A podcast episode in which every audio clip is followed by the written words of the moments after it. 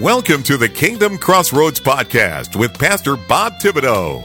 Pastor Bob conducts personal interviews with Christian influencers from around the globe, helping Christian authors, recording artists, CEOs, entrepreneurs, nonprofit leaders, and yes, pastors and ministry leaders to get the word out about what they are doing to impact the world with the gospel. Our podcast has been rated in the top one half percent of all podcasts in the world by listennotes.com, so you know your message will be heard. Now, here is your host with today's interview, Pastor Bob Thibodeau. Hello, everyone, everywhere. Pastor Robert Thibodeau here. Welcome to the Kingdom Crossroads podcast today. We're so blessed that you're joining us. You know, in Matthew chapter 7, Jesus told us to be careful of which path we chose to follow. His advice take the narrow path. And that's what we're going to be discussing today. Amen. With so many religious doctrines floating around out there right now, living on the narrow path is definitely needed to keep our feet on the right path to salvation. Amen. Our guest today is the author of a great book titled The Narrow Path. Pastor Billy Williams was raised in Los Angeles, and his story didn't start off with what most people will think is blessed. I mean, he says he was sold as a baby. Amen. I mean, he suffered many disappointments over his life, rejection being one of them that he had to conquer. He's a U.S. Army veteran, and Pastor Billy Williams is now in the Army of God. Hallelujah. He's the pastor of an online church called Unity Christian Fellowship in New Mexico. He also has a television program called Living the Narrow Path, and he's here today to talk about his ministry and his book, living on the narrow path and how that is especially important with all that we see happening right now in this world in which we live. Amen. Help me welcome to the program, Pastor Billy Williams. Pastor, it is such a blessing to have you on the program today. I do appreciate it. Oh, it's an honor, and, and thank you for having me. I really appreciate it. God's will be done. Hallelujah. Amen. Amen. Well, the first question I always start with is this. Other than that brief information I just shared, can you tell us in your own words who is Billy Williams? Uh, he, in simple terms, I'm a disciple of Christ uh, who's gone through ups and downs over the world. He's taking me through ups and downs. And, and this is where I am right now. I'm a disciple of Christ, and I'm trying to deliver his word and share his word with the people. Amen. Amen. Well, I have to go back to the beginning. I, I have to go back to the beginning. Now, you say you were sold as a baby. Can you explain that for us? Okay, yes, sir, yes, sir. Um, well, uh, I, my, my parents, my biological parents, had me uh, for a year and a half and decided uh, that they could no longer take care of me. I, uh, that, that was, that's what was told. And so in, instead of doing a legal adoption, which I thought had happened, everyone was telling me as I was growing up that I had been legally adopted. Uh, through the research of, of, uh, of my investigator, we found out no, you were never adopted. You were sold as a child. So I was sold at uh, one and a half years old for $10,000. Mm. I was. and yeah, and the exchange was done in a, in a motel room in Las Vegas. And then my family relocated me to Los Angeles, California, where I was raised. Yes. Amen. So it was a very, a very uh, sketchy beginning for me. Yeah, I bet. How was your family life then as you were growing up? Oh, but praise God, no, the, the lady who raised me and the father who paid for me took very good care of me. I never wanted for anything. She, she raised me in the church. My father taught me the, the love of God and how to respect people. And, and my mom, uh, she kept me in church. Oh, I was in church three, four times a week uh, Bible study, uh, youth choir, uh, acolyte, usher board. Uh, she she told me she was preparing me for the ministry. She she said it since I was four, since I can remember. She God told her to prepare me for the ministry, so that's Amen. what she was doing. Amen. Amen. That's awesome. You know, I was first. A lot of bad for correction too. Amen. I was a firstborn in our our family, firstborn male, and uh, you know when I oh, went in the ministry, I came across that scripture. You know, firstborn male is set aside for the ministry. I said, yeah, Okay, I guess so. Ooh, hallelujah, hallelujah. So, and so, I was her first son. So even though I was sold, even though she bought me, I was still her son. Like she paid for me. That's what I tell people. I was hers. She paid for me. Amen. Amen. So when were you in the army? Uh, 87 through uh, 94. I was I was in the in the army there. Went went overseas. I was in Korea. Uh, I went to Japan for a little bit. I was uh, all over. Uh, did did some special special assignments. Uh, I, I actually love the military. If I wouldn't have got hurt in Panama, I'd have stayed in. Were you down in Panama for the invasion? I was, yes, sir. Yeah, I was, I was one of the first ones on there to help support the the the eighty. I think it was eighty second airborne that jumped in yep. in one hundred first. Yep, yep. We had. I was in the cavalry at that time, getting ready to out process, and I was at Fort Polk, Louisiana. Fort Polk was the QRF basically for Panama, and uh, Okay. as I'm getting ready to out process, a call came in from division. Said I was in the S3 shop. My position was S3 air, air, air ground coordination. And said we need an S3 air or the cavalry's S3 air to go to Panama for this invasion that is about to take place, right? And that was my position, you know. And I said, just extend me, I'll go, you know, type thing. And they said, I'll no, go. no. So my replacement got to go on my place, you know. And uh, yeah, that was that was kind of disappointing because you know after training for twelve years for that stuff, you know you you know you finally You want to find push. If if Yeah, I yes, had been want- on even six months longer, I would have been down there, you know. But, uh, but I had a good Yeah. friend of mine that that uh, he was uh, he was a ranger, uh, and they had just gotten back from training or something like two months of NTC or six weeks of NTC, something like that. He said they had cleaned all their weapons, put them in, and they were go- just home having a barbecue, and their little beeper thing went off. Said, "Oh man, somebody probably lost a weapon or something. We got to go back in." No, they put him on a plane, sent him down to Georgia, and from there went down. He he was telling me later. He said when he jumped out of that airplane at 300 feet, you know, he said you just see this ground coming up at you, all of a sudden chute grabs you. He said, but it, the it said he'd never forget the the the sight because it was so beautiful as he was Oh, it's beautiful there. Oh my God. "It was so yeah. beautiful. But you see the tracer rounds over. so He was they were shooting at us. yeah. Right, right. so- But no, I love Panama. It was very beautiful. The sunsets, the mornings were beautiful, and and you could catch blue crabs. I don't know if you ever heard that, but we Oh, would- yeah. we would catch blue crabs throughout the day and and, Wow. and boil them at night. When Amen. Amen. Well, what did you do after military service?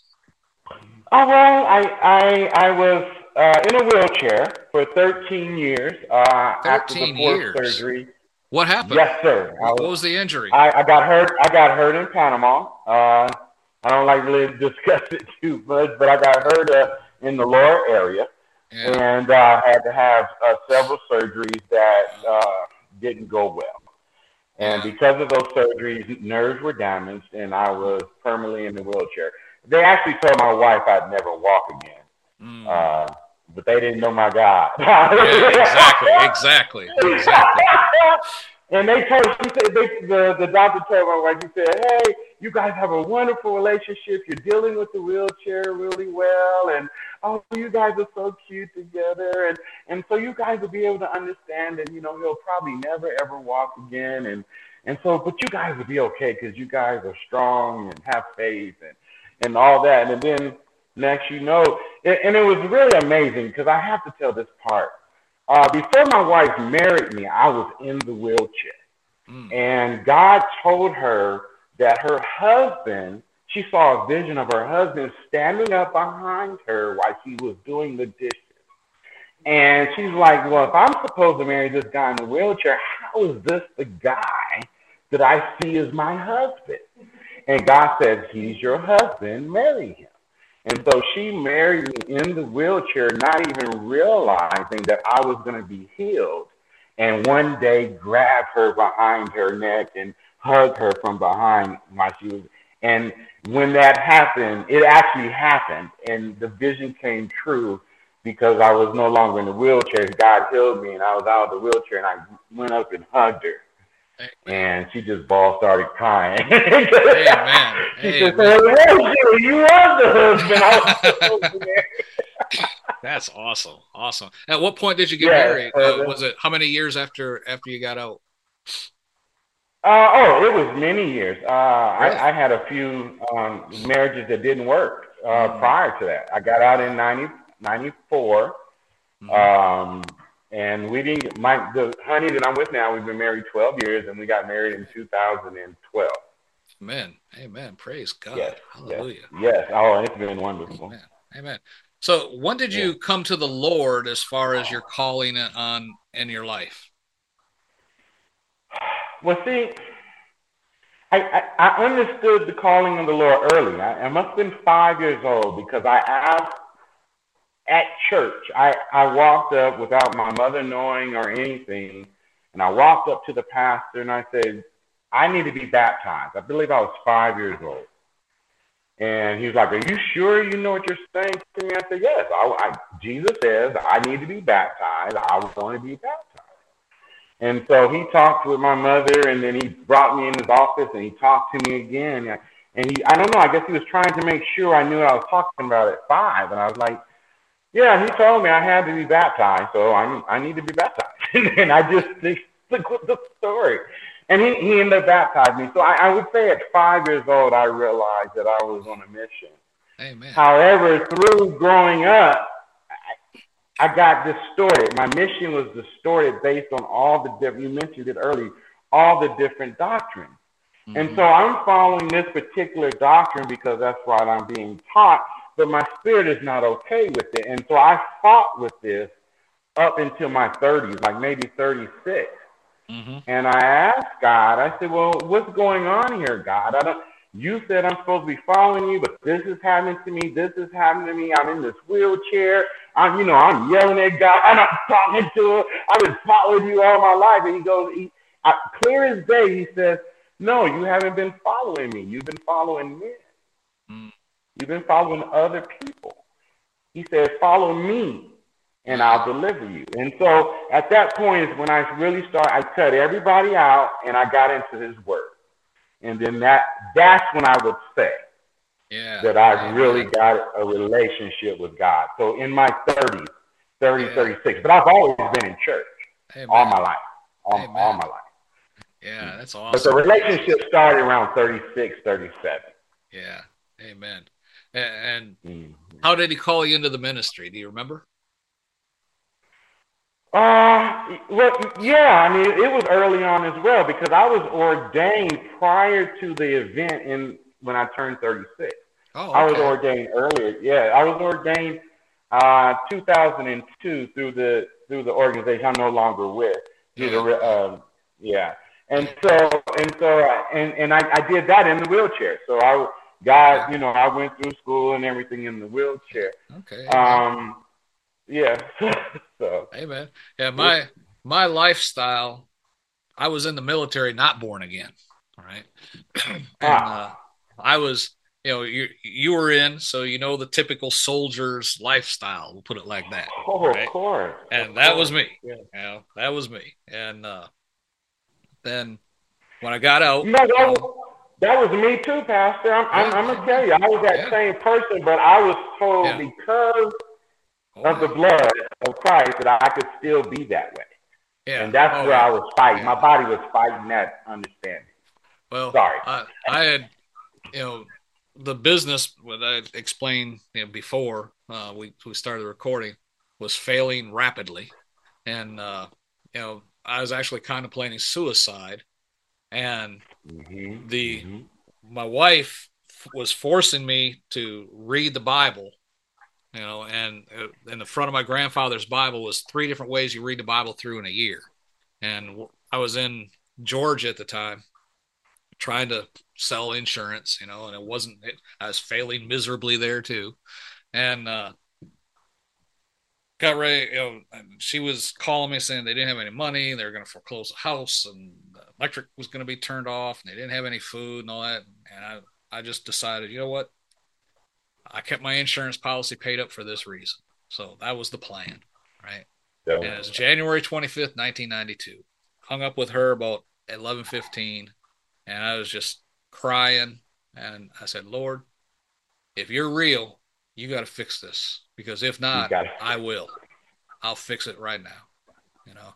And I got ready to lay down. I, I loved my kids, so I was going to call them the next morning before they went to school, tell them how much I loved them, and then that was going to be it. And uh, as I lay down on the floor, the street light was shining through the Venetian blinds and landed on the Bible. Said, "Oh, I forgot to read my scripture tonight." And I said, if "I'm gonna if I'm gonna meet God in the morning, I guess I at least tell him I was reading His Bible before I came." And the scripture I was supposed to read was Psalms 34. And Psalms 34 got down to verse 7 and said, The Lord has heard this poor man cry and shall deliver him from all his troubles.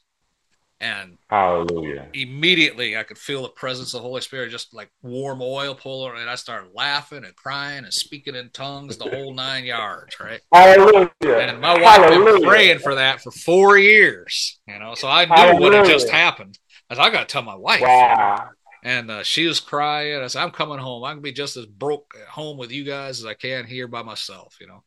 And well, that last week, last five days before I came home, I sold enough insurance to pay the bills in Georgia and start catching up the bills in Louisiana, where we lived at the time.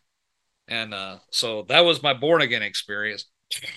Three years later, 1995, we're reading our Bibles and sitting out on the porch having our morning coffee and devotionals and stuff. And I'm reading Ezekiel chapter 2 and chapter 3. And that was the calling Oh, into the ministry. three. I said, I'm calling you Yes, to the people yes. of your own language. I'm not saying to a people of a hard speech or language you don't understand. So I sent you to them, they'd listen. But I'm sending you to the people of your own nation because they don't Ah. want to listen. But But they won't listen. don't worry about what they say. Don't worry about how they look at you because I've made your head harder than their heads, right? And I've always been called a hard head. So this made complete sense to me. And that was the calling into the ministry. And uh, Hallelujah. that's what that's how I got involved in it. Amen. Amen. Yeah, well, my first sermon was like I, I believe I was ten. I mean, he called me early, Mm, but amen. with the like I said, with the confusion of the of the teaching, it's almost like he quiet, kind of quieted me for for a little period to Mhm. re to reteach me. I, you know, to give me that the Holy Spirit teach me as as First John chapter two talks about. The Holy Spirit will bring it to our remembrance. The Holy Spirit will teach us uh, uh, what He wants us to remember. And so that's that. So I, I don't know. I, I think I, that was my real calling. I want to say Yeah. when I got older. Yeah. Oh yeah, yeah. I was I was 38 at the time, something like that. So Yeah, I'm right yeah, there with you. yeah, Yeah, yeah. amen. amen. Right around that age. Yes, sir. Yep, amen. Why did you write this book, Living on the Narrow Path, and why now? in a nutshell, so many people were telling me I was crazy. That's it in a nutshell. My own son, my own family was rejecting what I was showing them in the Word and saying that no, but all these other people are teaching that we have this love and this grace of God that allows us to continue the way we want to be and we'll still get in. And so when I kept hearing that, and then when my son just told me straight up, I, I was lost. I, I took some time and I really meditated with God because I wanted to know if I was really lost. Because when your son and your family is telling you these things, you you want to make you, you want to make sure you're not really crazy. You want to make sure. So I really got into his word. I mean hours, Yeah, hours of study. Way much. So then I started understanding. No, okay, I'm putting the word. I'm seeing these repetitions. God re- repeats Himself Oh, over yeah. and over again. So I started seeing things repeatedly over and over again about being righteous and upright and godly and just and holy. All these things that we can't do by ourselves. amen. However, with Christ, we can't. And so this is this is I think the link that people are understanding. If you're claiming to be with Christ, then you can really do all things as Christians. So you Amen. really can live holy. You really can live righteous. You really can. Just not on your own. You need Right. the power and the indwelling of the Holy Spirit. So he he made after my studies, he said, now you need to share this.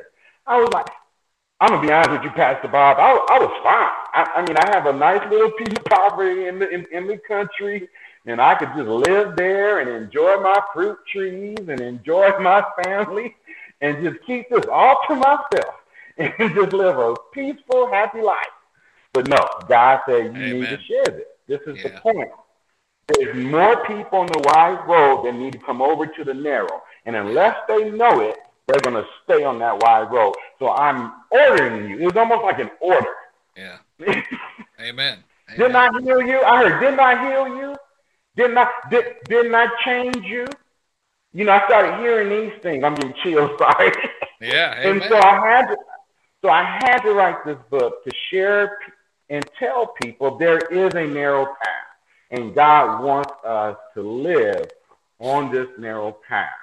And so I, I, a hundred is more than 132 verses that Amen. show, um, I mean, intense study, Pastor. God, the Holy Spirit just, just, I'm talking about hours and hours of putting things in order and showing people the Word of God. Not much of my dialogue at all. I just shared some dialogue so people know I was human and yeah. so they would know that I'm living and that I'm living through what I'm sharing.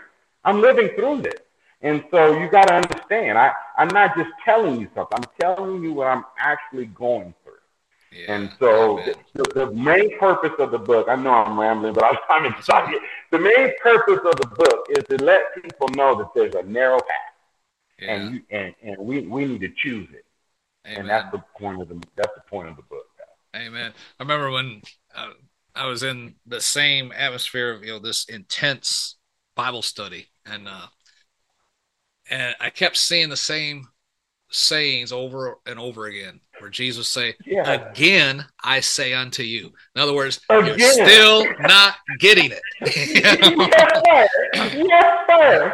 Yes, sir. I mean, he had to tell his own disciples, "Look, I said it before. Yeah. I'm going to say it again." You know, how are you, you gotta understand this? yeah, exactly, exactly. so I, I learned during that time when you see it more than once, there's a reason that's being emphasized. You know, there's a reason. Yes, sir. Amen. Yes, sir. Amen. How and why did you get started in media ministry? Okay, so so because the most of the people around me just like Jesus was being rejected. So the message is being rejected. So if y'all ain't gonna hear me, God told me to tell somebody. So I'm gonna go. I so we we decided we are gonna put it on the air. We decided we were gonna put it on TV and and and let God, whoever He sends to watch it, He'll send the right. He'll because the God, the Spirit will move the person to watch it. I've heard it like maybe more than three times where where where God had told somebody, "Hey, turn this on right now and watch this right now," and it was it was our program, Living on the Narrow Path. So it, it, I was just obeying God. I was I was I wasn't getting the support from the, the human beings that were in my circle, and so the the the message still had to go out. And yep. so we chose to go with the local TV stations here in, in Albuquerque. Amen. Amen. Yeah. And, you know, I, I'm right there with you because, you know, we, you know, we moved to Baltimore. You know, I was part of a good church in Texas. When we moved to Baltimore, we couldn't find one that believed the same way, you know. And uh, and so, you know, hey, I'm ordained. Let's open our own church, you know. And I soon found I wasn't really called to be a pastor. You know, what, people have this preconceived notion that oh, you're in the ministry, so you have to be a pastor of a church. You have to have your own church type. Wow. And wow. Uh, and we did that uh, for two years, and I got promoted at my job as a police officer and, and transferred to detachment and you know, as a new responsibilities and everything. Where, you know, I felt I couldn't fulfill my obligation, my pastoral obligation, the way it needed to be. So we mer- we mm-hmm. moved into or merged our church with, and I, I, mean, we started with six people and we grew it to 22 uh, in a period of about 18 months. But we merged with a friend of mine's church just down the street. And, you know, I became a chaplain for our department. So I was still in the ministry while all that stuff was going on. I was his assistant pastor and, you know, when I wasn't working and stuff like that. But uh, I realized pastoring a church just isn't for me, you know, and and Right. I understand. Because I was called as an evangelist. That was my calling. You know, I enjoy, you know, hitting them, hitting them hard, and leaving town. You know, so you know, let the pastor clear up, You know, I just come in with the truth. This is the truth. If you're not doing it, it's not between you and me. It's between you and God. See ya. You and God. yeah. yeah. and uh, so, and before we started the recording, you heard about the calling I had in in uh, you know into the the media ministry start your own 30 minute online radio program and that launched us and the and it was basically for the same thing because it's like lord you know what do you want me to do? Yeah. you want me to open a church again? You want me to do this? And, and this is the direction he pointed me. And it, it was basically for the same reasons that there's more people that need to hear this and you're not going to be able to reach them on a corner in the city that's right. you know? Yes sir. And uh, yes and, sir. we explained about how the rapid growth of the radio station and all this stuff and, and how that all happened. So, you know, and I've had some major, major ministries that, you know, I've met personally to get permission to broadcast their stuff on the radio station. And uh, I had them, had several of them almost verbatim with uh, three or four of them. It was almost an exact quote. So that told me it was coming from the Holy Spirit, just confirming what we were doing where he said, You are impacting so many people that you'll never even meet until you get to heaven. That you won't even meet. Yes, sir. Until you Hallelujah. Heaven, you know, and I've been and, and I've been that, told that too as well. Yes. Yeah. And, and that that went back to where I was studying before about if it says it more than once, it must be important. You know, again, I say unto you, you're impacting so many people that you will not even know about this side of heaven. And, uh, and, and, I want to share that with you as well because you never know. Thank you. Who's going to be watching or listening? You know. That's uh, correct. out of that's I, correct. Mike Pence, when he was a congressman, I was at a Kenneth Copeland convention, and he was a uh, oh, guest yeah. speaker there, and uh, I got a Uh-oh, contact of went, mine. Oh, there you go. There you go. I okay. hear you now. A, a contact of mine was part of his ministry before, so I got to go backstage with you know the, the ministry folks and stuff. Mike Pence was back there, and I was talking to him, and uh, I asked him a question. I said, you know, we keep seeing stuff about you know write your congressman or call your congressman stuff like that. Does that stuff really impact you? You know, he goes, oh, absolutely. He said the statistics have proven out that for every letter we receive, there's 5,000 more people in our district that feel the same way. You know, and he says, so if we get a wow. letter, you know, if we get a thousand letters, that means this is a really important topic in my district, you know, and uh, so that same thing transfers over into our media ministry because for every mm. one person that you, you know, someone says, Hey, that was a great sermon, there's at least 5,000 people maybe more that have watched it and think the same way, but just one left a comment on Facebook or whatever the case may be for it. You know, hallelujah. So, that's so right. That, so that that is important as well. So even though, and that's yeah. why sometimes you know I I don't hear anything for months, and I'm preaching my heart out, but there'll be someone that leaves a comment. You know, great sermon. Yeah.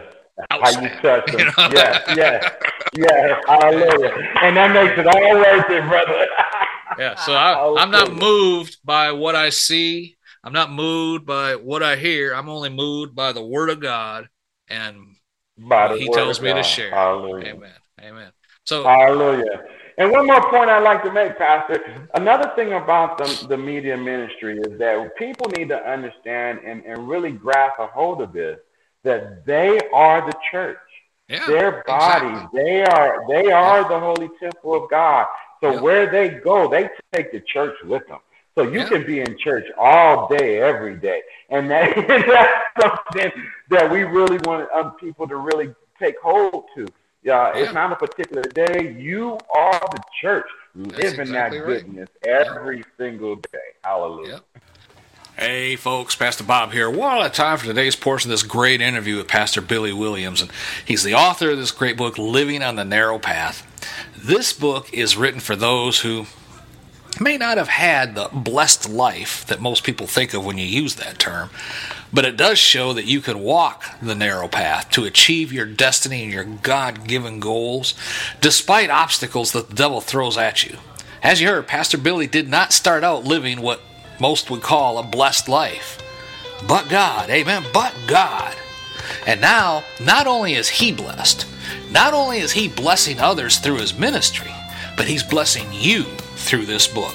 Praise God. Drop down the show notes, get in touch with Pastor Billy. Be sure to order this book, Living on the Narrow Path, right now. Amen. And be sure to come back for the very next episode because we're only halfway through this interview. Hallelujah. This turned out to be a great two part interview, and you do not want to miss one minute of it. Glory to God. Till next time, as Pastor Bob reminding you, be blessed in all that we do. Thank you for listening to today's episode of the Kingdom Crossroads Podcast. Please subscribe to our podcast so you can be notified when another episode is published. With over 800 interviews and 1,000 published episodes, Pastor Bob is known as a podcasting expert for helping others to create their own podcast to share their messages with the world. Please visit our website at www.podcastersforchrist.com. That web address again is www.podcastersforchrist.com for more information. Until next time, be blessed in all that you do.